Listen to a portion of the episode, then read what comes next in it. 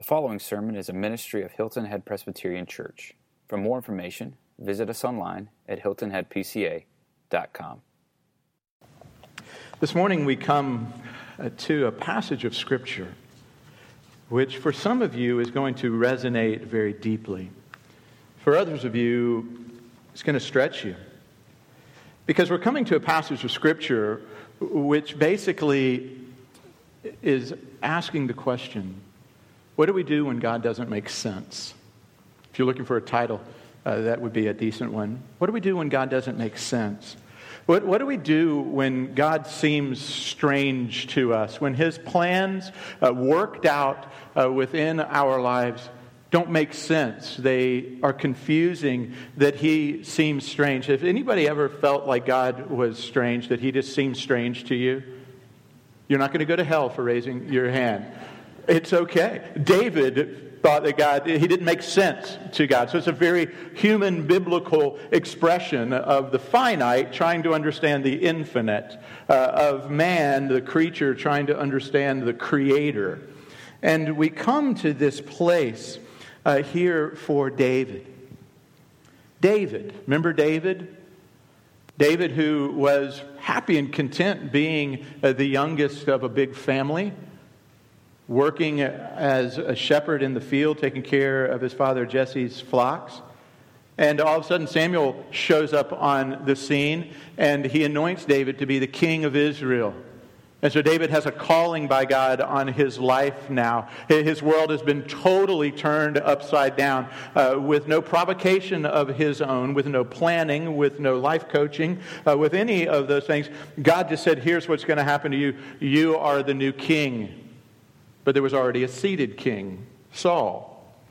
And so David went to see his brothers, as you know the story, and he was bringing them food, and Goliath was out in the field. And so David went out uh, and he defeated Goliath and killed the enemy, uh, the great enemy of God's people. Uh, and there was a great victory uh, that day, and the spoils of the war, and the Philistines were defeated, uh, and the armies of Israel celebrated, and David was celebrated. And he went into the service of Saul the king because Saul was tormented with uh, dark spirits and with a heart that was overwhelmed overwhelmed. And David soothed him with the Psalms and was singing and praise to God. And Saul tried to pin him to a wall on multiple occasions with his javelin and spear.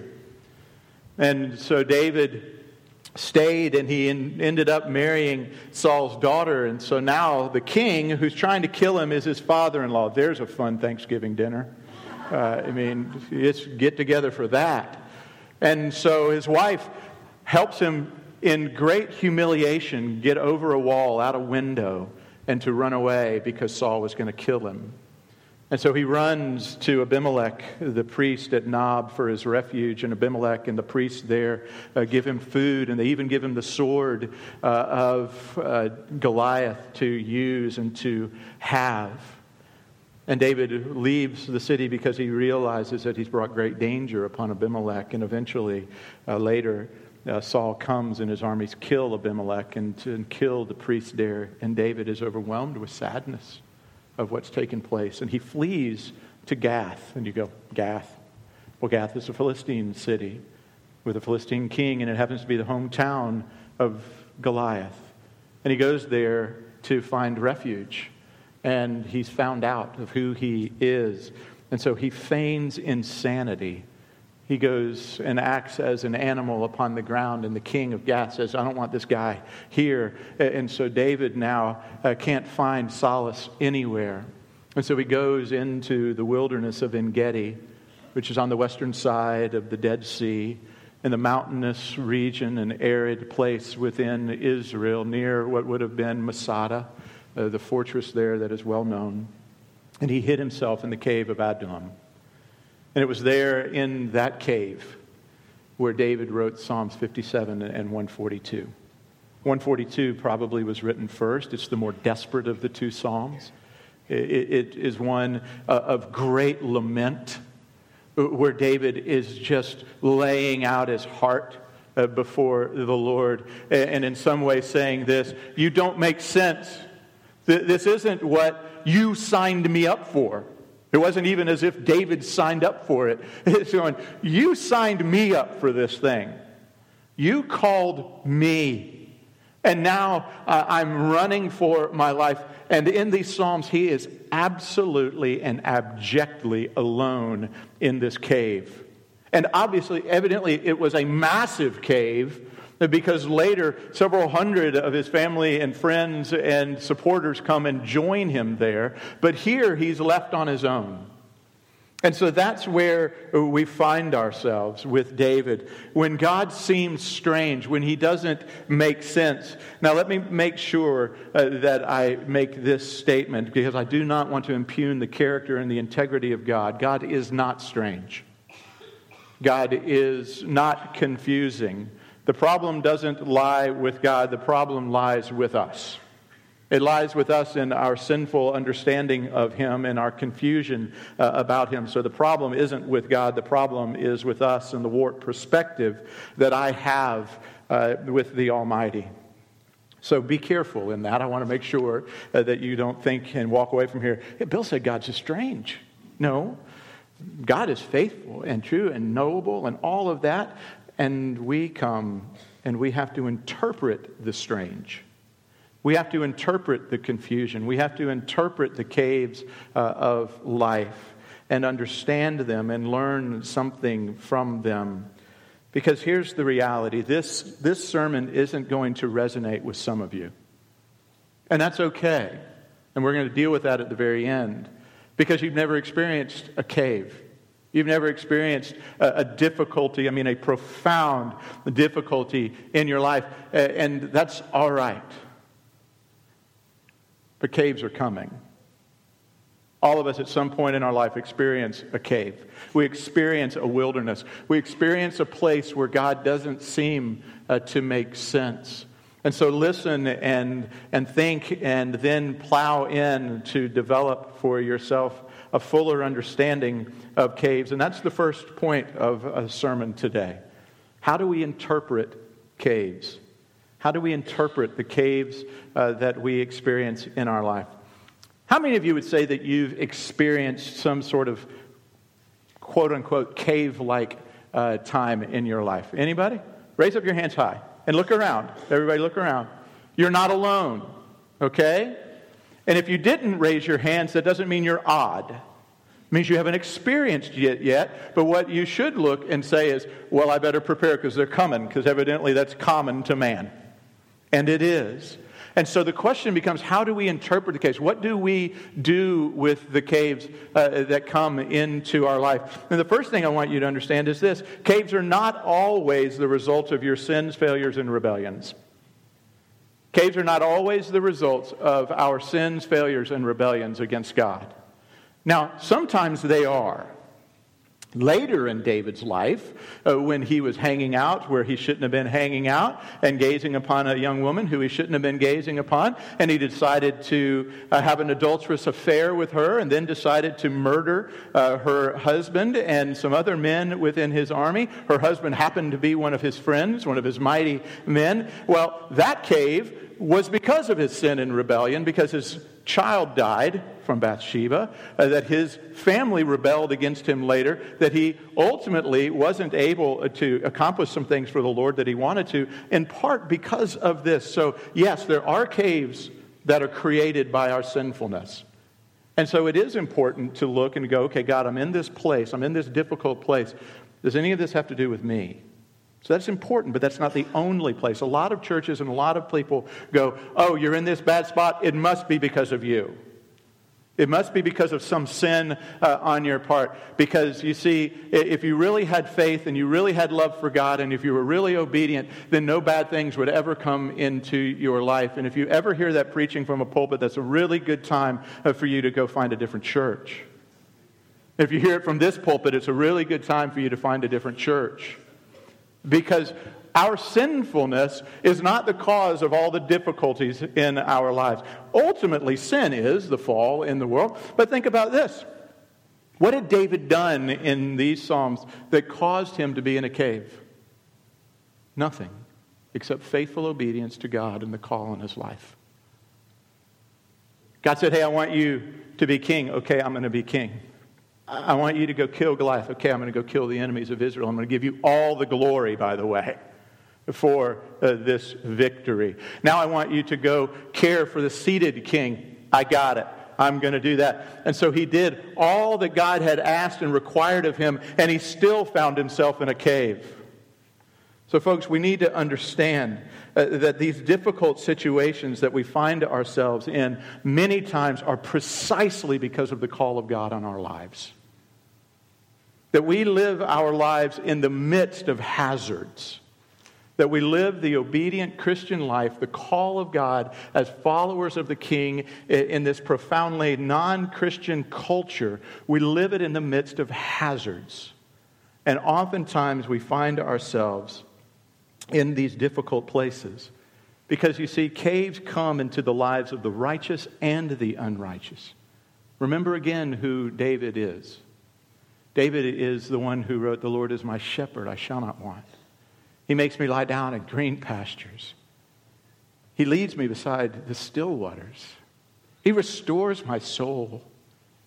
Oh, his rod and his staff, they're comforts to me. He puts a table and prepares it in the presence of my enemies. He anoints my head uh, with oil. Ha, this God is awesome. He's a pasture making God. He's a quiet water leading God, but he's also a God who takes me into caves. So both of those are part of the normative Christian life. So I want to make sure that you're clear for if you're here and you're stepping into church for the first time or back into church, I want to be fully clear. It's not all roses and lollipops.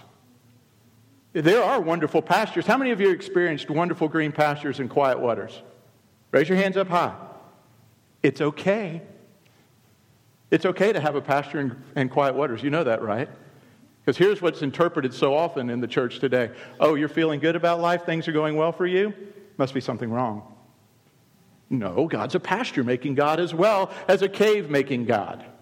And so both of those are part uh, of our Christian life. So that when caves come and we experience this full breadth of pastures and caves, I don't want you to be surprised.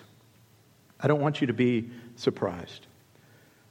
One writer put it this way What a contradiction must it have felt like to this man of God? I can almost hear him in protest. God, this isn't at all what I expected to happen when you anointed me king over your people. Hiding out in a cave for protection from my enemies wasn't in the job description. I'm supposed to be honored and revered and respected. I'm supposed to be seated on a throne with servants at my beck and call. So, what am I doing here with the spiders and snakes and wolves in a cave, hiding to save my life? What a strange God. So, sometimes God seems strange, and we have to understand the caves that we're in. And it's important, the next points that we're going to look at are now, as we look at the caves, what are we supposed to learn from the caves? Because I hear a statement regularly, uh, and it's sort of like fingers on a chalkboard. And if, you're, if you don't know what a chalkboard is, I understand. But uh, think of a terrible sound that grates on the back. And it's that sound. And here's the statement well, you're going to be better once you get through this. You know, you'll be a better, you'll be a stronger person just once you get through this difficult time. Eh, not true. You will be a better person. You will be better for it if you learn something while going through it. Just enduring a cave does not teach you anything about a cave. You can come out of a cave and be as naive uh, and as shallow as you were when you went into it. And so, what do we need to learn now that we're in the cave? What should we be learning? And here's what we should be learning Within the midst of a cave, our prayer life is enhanced, our faith is deepened, and our worship is heightened. Our prayer life is enhanced, uh, our w- faith is deepened, and our worship is heightened. These are prayers. With my voice, I cry out uh, to the Lord. The beginning uh, of 57 uh, says, My God, be merciful to me, be merciful to me in the shadow. I cry out to God Most High. So it is a prayer uh, of David. These are prayers in the midst of trouble and confusion in the cave. That's the place where David was writing these. This is the environment, this is the context of David's prayer. So our prayers, similarly, should be enhanced in this way that we should pray when God doesn't make sense. Again, almost all of you raised your hands. Well, a few of you raised your hands and said that at times God didn't make sense, but then all of you said uh, that you'd experienced a cave, and those two should be closer together, the amount of number, because caves don't always make sense. But when we're in the midst of a confusion, we're in the midst of a cave, we're in the midst of this place, our prayer life, we should pray, not stop praying. Pray when God seems strange and confusing to you. That's what David is doing in these Psalms. David cried out to the Lord in the midst of his confusion. His confusion about God and his current situation did not silence his prayer life, it enhanced it.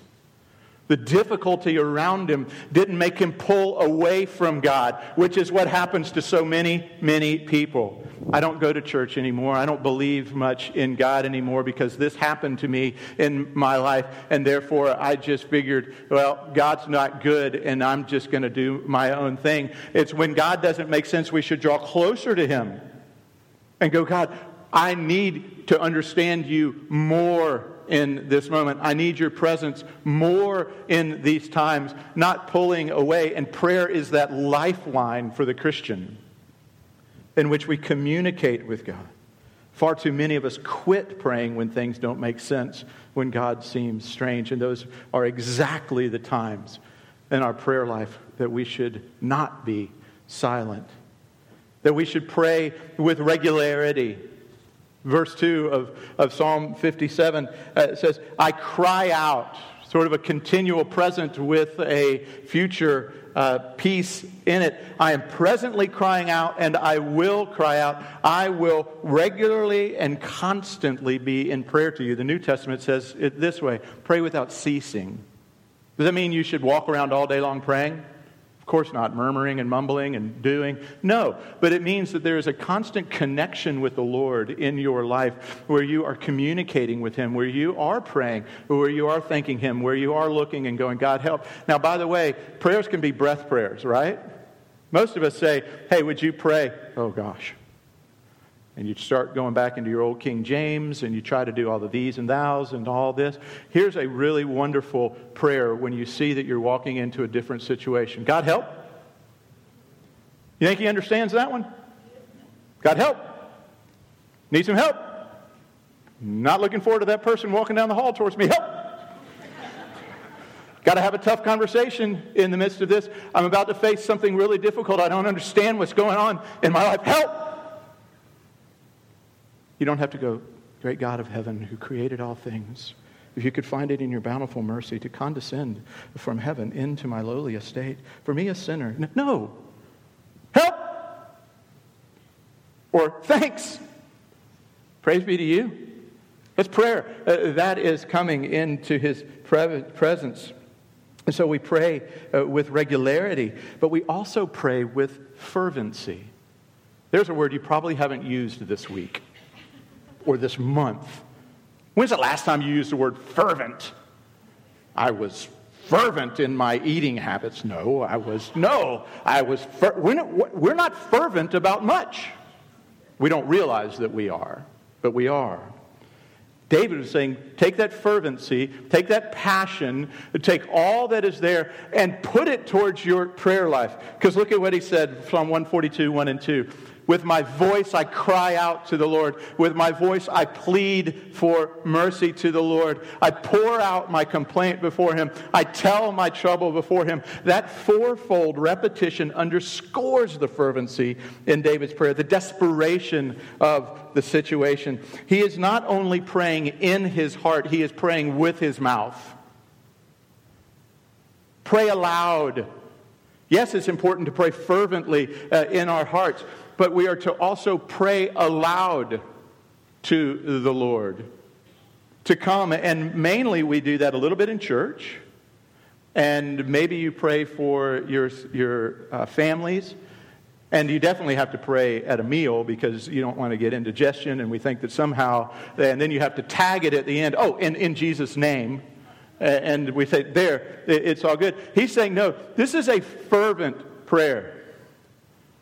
How do you think David prayed these prayers? Um, God, if you're, if you're not busy today, I know I've messed up, but I'm in a cave. And I'm alone. People are trying to kill me. My family's not here. Those who are supposed to support me aren't around me. People are talking so poorly about me. They're destroying my reputation. They're, they're impugning my integrity. So, Lord, you don't have anything else to do. I'd love for you to kind of come near. What did David say? Lord, with my voice I cry out. I'm alone. I didn't sign up for this. I didn't ask to be king. I didn't write the 10 things that I want to do in my life, and kingship was at the top of it. I did what you asked me to do, and I've had spears thrown at me. I've had priests killed because of me. I have had to be humiliated in life, and now I'm in a cave alone. Would you do something? You ever prayed that way? How many of you prayed something like that? So few of you, because you think it's irreverent. It's biblical. A lament is biblical. To cry out to the Lord and say, God, I believe in you, but my faith is waning. My feet are slipping a little bit. But God, I'm wrestling here with what's going on uh, in life. This became very real to me on August 12th of 1992. You've, mentioned, you've heard me mention my father and my love for him. Uh, but on August 12th of 1992, I was standing out on the steps of my house waiting for the coroner to get his body out of the den. And a man came to me and said, Bill, what would you like to say to God? And I was like, what a stupid statement. What I like to say to God? I got a lot I'd like to say to God. My dad's dead. I got my mother I'm dealing with, my sister I'm dealing with, uh, and a brand new bride of two months that I can't find because it was pre cell phone days, and she's somewhere doing sales uh, in North Carolina, and I can't get a hold of her. He said, What would you like to say to God? I said, I'd like to yell at heaven. He goes, Go ahead, God's a big boy. He can take it. What great theology. God's a big boy, he can take it. David knew God so well that he cried out, uh, that he expressed himself in all of his confusion before the Lord. And I want to give some of you the freedom to express yourself in confusion before the Lord because he hears you and he loves you. And you don't have to button it all up. And sometimes that fervent prayer, here's what it sounds like you ever prayed this prayer? Ah! Anybody ever prayed that prayer? Because language fails us. But Romans says this the Spirit testifies with our spirit, uh, with groanings too deep for words. What do you think that means? And by the way, if you're from a Pentecostal background, that is not tongues. It's saying with the Spirit that interprets deep down that groan of the soul, which when you crawl into bed at night and you finish your radiation and your body is just hurting and you just go, oh. God goes, I know. I understand every word that you just said. When you're standing dutifully by your loved one who is suffering and you know that you're going to have to say goodbye to them soon, and you just go, God. Because I know exactly what you're going through when you're explaining to your spouse or when you're explaining to your children why dad left and isn't coming home again. And you just go, ah. God goes, I know. I understand that. So we pray with fervency. We pray with that regularity. You see, God expects us uh, to frequently experience pain and therefore frequently to express our pain to Him. We're going to have suffering in this life. We're going to have difficulties in this life. We live in a fallen world. That's just part of it. And so he expects that difficulty in our life, but he expects us to express that back to him and go, I don't get it. And I need you closer. You see, the Psalms of Lament, as John Piper says, are a treasure to the saints. They give inspired voice to our troubled souls. They model for us how to complain to God in a way that honors Him. And they are themselves expressions of God's care and compassion for us because in them we, stand, we see that we are not as alone as we feel and that God indeed understands. So the next question then becomes Do you know God well enough to pray that way? Because in a cave, our faith uh, is also deepened. Our faith is deepened in the caves. David's faith was shaken down. David's faith, things were removed from David, things were taken away from David, and in that it seems that his faith went down. The taproot went deeper into God. And look at and listen to some of the things out of these two Psalms that he says about God. God, you're mer- be merciful to me. So we learn that God is a merciful God. How do we learn that? Because David wouldn't have asked for something that God wasn't able to give. God, be merciful to me because I know you have mercy. I know you are a merciful God. And so that God, we learn this that God is merciful that God is our refuge and safe place in the midst of trouble, that God completes our lives by his purposes. He knows our ways, that God will act, 57.3 says that God will act. He doesn't just hear, but he acts uh, upon that.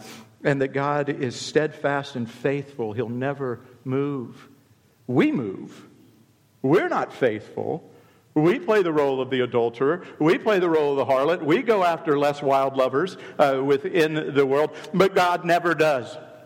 God always stays faithful and true to his promises to us. You will be my people, and I will be your God. I will never leave you or forsake you. I am with you even until the end of the age. I am there. And he's a God who hears. He's a God who hears us. Husbands, speak to you for just a second. There's a big difference between hearing the sound of your wife's voice and hearing her. Women, would you agree with that? How many times have women spoken and gone, Did you hear me? Oh, yeah. And you rattle off exactly what they said. See, I heard you as I'm reading whatever I'm reading and doing whatever I'm doing. And what we really realize is that we haven't heard them at all. Because if we had heard, we would have heard, I'm, crying for you to have a deeper intimacy with you. I want to know your heart. I don't need you to fix everything. I want you to draw near to me. I want you to pursue me. I want you to see me as beautiful. I want you to hear me. I want you to see all of these things in me. That, that's what's happening. Now, wives, your husband's asking the same thing. He's saying, I'm going to say a couple of words because that's all I got. And I'd like you to interpret those into woman language. And, and men, you're trying to interpret her words into man language. And we're wondering, am I even heard? And God is saying this I hear you. I hear everything you say to me. And I understand it fully. I'm gazing on you.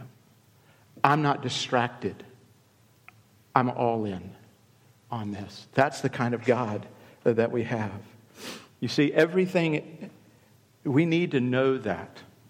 We need to have this depth of faith because everything else has been stripped away from David, and he is faced with the reality that God is all that is left for him. David's had everything stripped away. We spend the bulk of our lives trying to weave safety nets for us. The entirety of our lives, we're weaving safety nets. Our retirement, our reputation, where we live. All of these things, we're trying to have safety nets for us. We invest our lives, our emotions, our fortunes, our futures into things that were never designed to provide safety and security for us. So, do you know God well enough when those things are stripped away that your faith isn't bankrupt? Because here's what I know safety nets in this world are regularly stripped away. They're regularly stripped away. And what you have to ask God, are you enough for me? My family's gone. My health is gone. My beauty uh, is gone. My reputation uh, is gone. My, my fortune uh, is gone. Everything that I've worked uh, is gone. My skills, my, all of it, my health, everything is gone.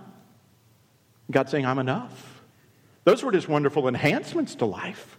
They were never life. And so when all of your safety nets are stripped away, is your faith deep enough? Are the roots down far enough? so that you can say, God, you're faithful. I'm less worried about people whose safety nets have been stripped away than I am of people whose all of your safety nets are still in place. Because if all of your safety nets are still in place, then God is just one of many. 2007 and 2008 happened. The crash of our economy happened. Bankruptcy happened difficulty happened, and it's as if it never did. Because there's a sense in which, hey, I lost everything there. God, thanks, you're all I need, you're all I have. Oh, I got everything back. This is cool. God, I'll call you when I need some help. God, the cave was tough, it was deep, it was dark, it was horrible. Oh, I'm out of the cave now. My finances are doing fine. My reputation's back on good standing. Everything is good. This is awesome. So, God, thanks for the cave help. I'll call you when I need you. But in the meantime, don't bother me. I'll come visit you on Sunday mornings. But other than that, I don't really need you in my life. That's a dangerous place, folks. Because here's the reality caves are going to come, and safety nets aren't going to be able to sustain you there unless your safety net is God Himself. Got to move a little more quickly. The last thing that we learn in a cave is this that our worship is heightened. Be exalted, O God, above the heavens. Let your glory be over all the earth. Awake, my glory. Awake, O harp and lyre. I will awake the dawn. I will give thanks to you, O Lord, among the nations. I will sing praises to you among the nations. For your steadfast love is great to the heavens, your faithfulness to the clouds. You see, our worship is heightened from the impulse to hope in the triumph of God. When everything else is stripped away, when you're in a cave, you realize my only hope is Him and He won't fail me. Praise be to Him. And we're going to praise Him like we do in our church sometimes. What a beautiful name that is. The name of Jesus. And what are these people raising their hands for, these freaks? Think oh, they're distracting my service. I don't want to be known with only my hands raised. I'm a Presbyterian. I mean, my goodness, I come from a Catholic background. We don't do that stuff. I mean, God's great and all, but don't get carried away. David says, My praise, it's going to wake the dawn. I'm grabbing a guitar and I'm going at a lyre for him, but a guitar for us, by the way, a rather biblical instrument. Find an organ in the Bible, but we'll have that conversation later. Organs can wake the dawn too, by the way, so it doesn't matter what instrument, but whatever instrument and whatever voice you are using, it is a voice that says this Praise be to God. And I'm going to praise you in the midst of the nations. He's saying, I'm going to praise you in the midst of the enemies of the king. I'm going to worship you in the middle of caves to say this it's not about the caves, it's about God. It's not about the circumstance, it's about Him. Because what caves do is they heighten our worship. Y'all were doing really well this morning. I want you to keep it up. Sing with fervency. Pray with fervency. Worship God with depth. Our worship is heightened when we are humbled, as David was by God so that he can reveal his glorious nature to us. Our worship is heightened when we trust his plans for our lives to live in bold obedience.